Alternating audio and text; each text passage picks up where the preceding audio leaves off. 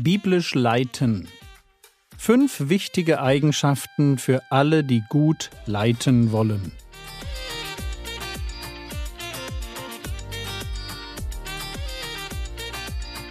Theologie, die dich im Glauben wachsen lässt. Nachfolge praktisch dein geistlicher Impuls für den Tag.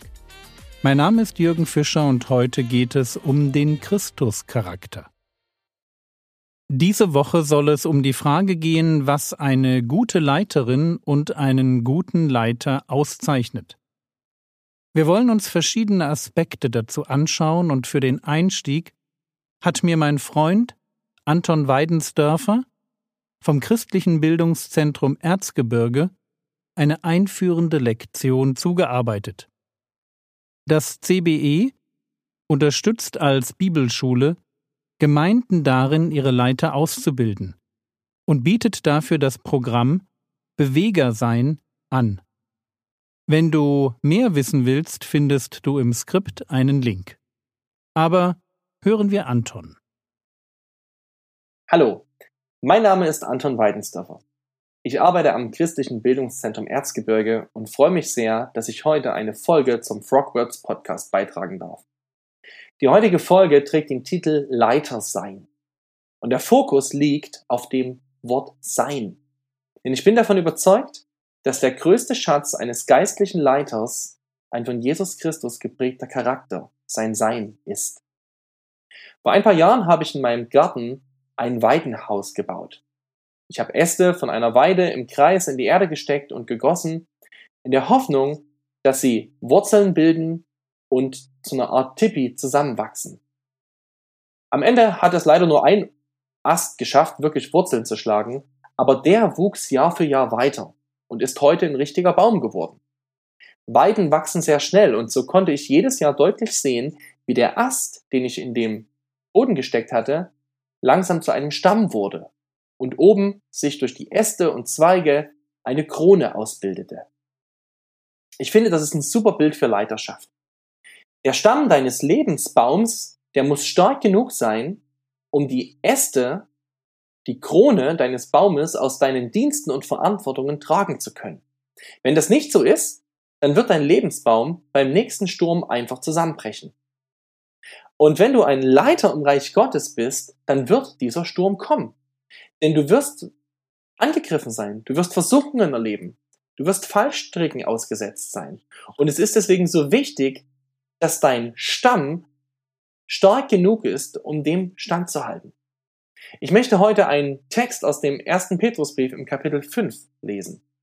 Dort schreibt Petrus, als Mitältester wende ich mich jetzt an eure Gemeindeältesten, weil ich sowohl Zeuge von dem Leiden des Messias als auch Teilhaber an seiner Herrlichkeit bin, die bald erscheinen wird. Sorgt gut für die Herde Gottes, die euch anvertraut ist. Tut es nicht, weil ihr euch dazu gezwungen fühlt, sondern freiwillig, wie es Gott gefällt. Hütet sie aber nicht aus Gewinnsucht, sondern weil ihr dem Herrn dienen wollt. Führt euch auch nicht als Herrscher in euren Gemeinden auf, sondern seid Vorbilder für eure Geschwister. Dann werdet ihr den unvergänglichen Ehrenkranz der Herrlichkeit erhalten, wenn der höchste Hirt erscheinen wird. Euch Jüngeren sage ich, ordnet euch den Ältesten unter. Doch alle müsst ihr im Umgang miteinander Bescheidenheit an den Tag legen. Denn Gott widersetzt sich den Hochmütigen, nur den Demütigen erweist er Gnade. Demütigt euch deshalb unter Gottes mächtige Hand, dann wird er euch auch zur richtigen Zeit erhöhen. Petrus schreibt diesen Text an Gemeindeälteste, aber da drin sind Prinzipien, die für jeden Leiter wichtig sind. Und ich habe heute drei kurze Punkte aus diesem Text. Mein erster Punkt ist, der Ursprung von Leiterschaft ist Gott selbst. Wieso leiten Menschen andere Menschen? Dürfen sie das überhaupt? Ist Leiterschaft nicht eigentlich etwas Gefährliches? Petrus spricht hier Leiter an und er macht ihnen klar, der Verantwortungsbereich, den sie haben, ihre Herde, der ist ihnen von Gott anvertraut worden. Das heißt, der Leitungsbereich eines Leiters ist eigentlich Gottes Leitungsbereich. Sie tun ihre Leitung nur stellvertretend. Sie haben von ihm die Aufgabe bekommen zu leiten. Warum ist das so wichtig? Es ist so wichtig, weil es uns zeigt, dass Leitung etwas Göttliches ist. Sie kommt von Gott selbst. Ja, die Bibel sagt uns sogar, dass jede Autorität, dass jede Ordnung am Ende aus Gott selbst kommt. Das heißt nicht, dass alle Leiter Gott gemäß leiten, dass sie alles das so tun, wie Gott sich das gedacht hat. Aber trotzdem kommt Leitung von Gott. Eltern, Regierungen, Chefs, Älteste, sie alle haben am Ende ihren Auftrag zur Leitung von Gott selbst bekommen. Deswegen macht Petrus hier auch deutlich, dass sich Leiter vor Gott verantworten müssen. Der oberste, der höchste Hirte wird erscheinen. Das heißt, als, als Leiter bist du nicht die Spitze des Eisberges, sondern du stehst immer unter Gott. Und das bringt mich jetzt zum, zum zweiten Punkt. Was ist denn eigentlich das Ziel von Leiterschaft? Und Petrus macht hier sehr deutlich, das Ziel von Leiterschaft, das ist am Ende Gott selbst. Denn Petrus redet davon, dass Leiter leiten sollen, so wie es Gott gefällt. Sie sollen ein Vorbild sein für ihre Geschwister. Sie sollen auf Gott hinweisen. Das heißt, das Ziel von Leiterschaft ist, dass Menschen durch deine Leidenschaft erkennen, wie Gott ist und dass sie ihm deswegen gerne folgen und vertrauen. An was misst du Leiter? An den Zahlen? An ihrem Erfolg? An ihrer Beliebtheit? An ihrer Sympathie? Das alles können natürlich Auswirkungen sein von guter Leiterschaft. Aber Gott misst Leiter nicht daran. Er misst sie an ihrer Integrität zu ihm. Er misst sie an ihrem Charakter. Im Alten Testament, da wird mal beschrieben, wie Gott einen neuen Leiter für sein Volk sucht. Und der Prophet Samuel wird gesendet, um einen neuen König zu salben. Und er lässt sich ziemlich beeindrucken von äußeren Erscheinungen von Männern. Und dann sagt Gott zu ihm, denn Gott urteilt nicht wie die Menschen. Der Mensch sieht nur das Äußere, Jahwe aber sieht auf das Herz. Gott macht deutlich, er misst Leiter nach ihrem Charakter. Und genau das ist das, was Gott in deinem Leben als Leiter prägen will. Er will deinen Charakter prägen. Dein Charakter als Leiter, das ist sowas wie der Stamm dieses Baumes. Der Stamm, der stark genug sein muss, damit er oben die Verantwortungen halten kann. Wenn dein Stamm und deine Krone nicht zusammenpassen, wenn das Verhältnis nicht stimmt, dann lebst du gefährlich. Wenn dein Charakter und dein Leitungsauftrag nicht zusammenpassen, lebst du gefährlich.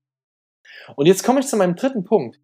Was ist denn jetzt der Weg dazu, ein besserer Leiter zu werden?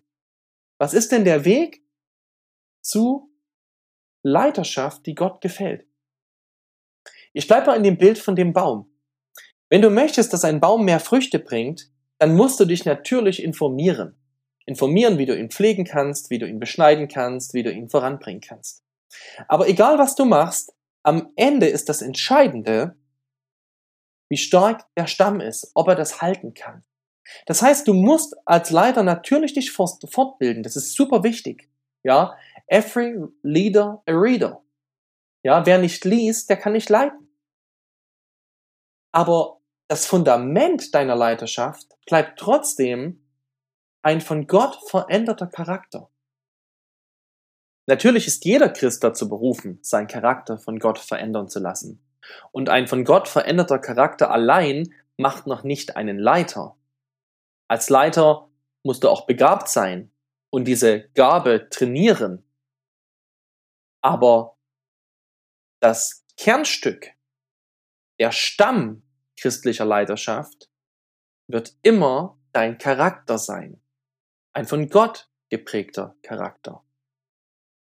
Deswegen sagt Petrus am Ende dieses Textes, demütigt euch deshalb unter Gottes mächtige Hand, dann wird er euch auch zur richtigen Zeit erhöhen.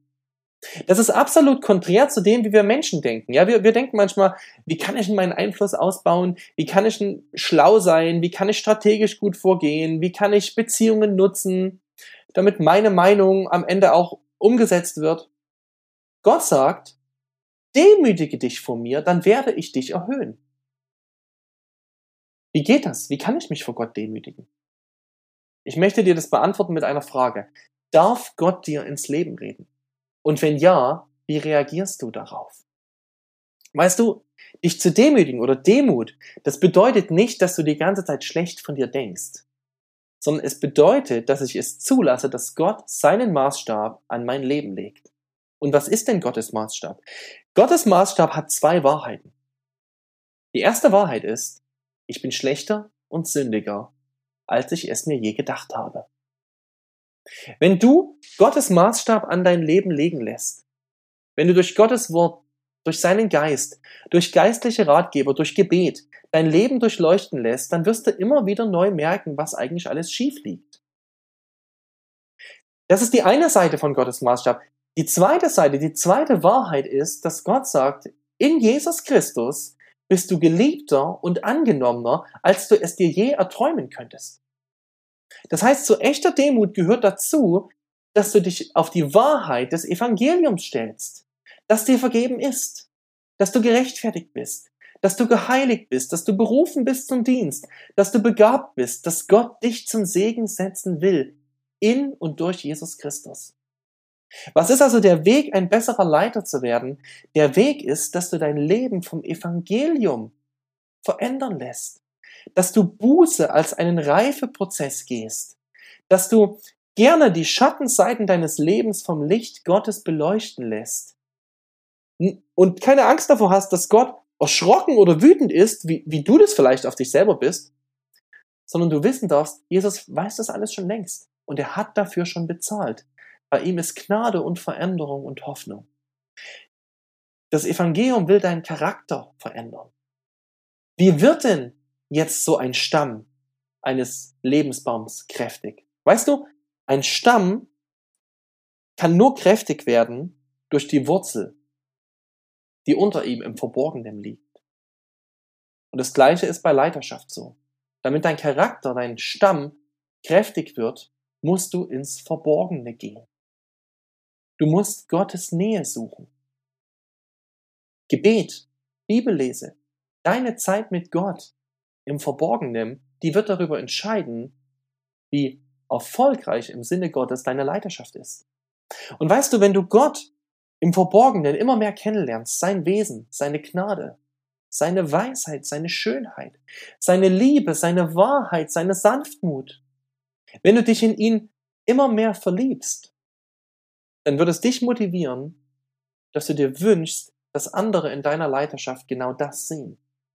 Und wenn andere in deiner Leiterschaft Jesus sehen, dann wird es sie motivieren, gerne dir zu folgen, gemeinsam auf dem Weg näher zu Jesus. Ich möchte dir am Ende ein Buch empfehlen. Das Buch Freed to Lead von Rod Woods. Was ich jetzt kurz versucht habe zusammenzufassen, zeigt dir dieses Buch ausführlich, wie Leiterschaft tief verwurzelt im Evangelium aussieht und wie sie dein Leben und das Leben anderer verändern kann. Ich wünsche dir Gottes Segen.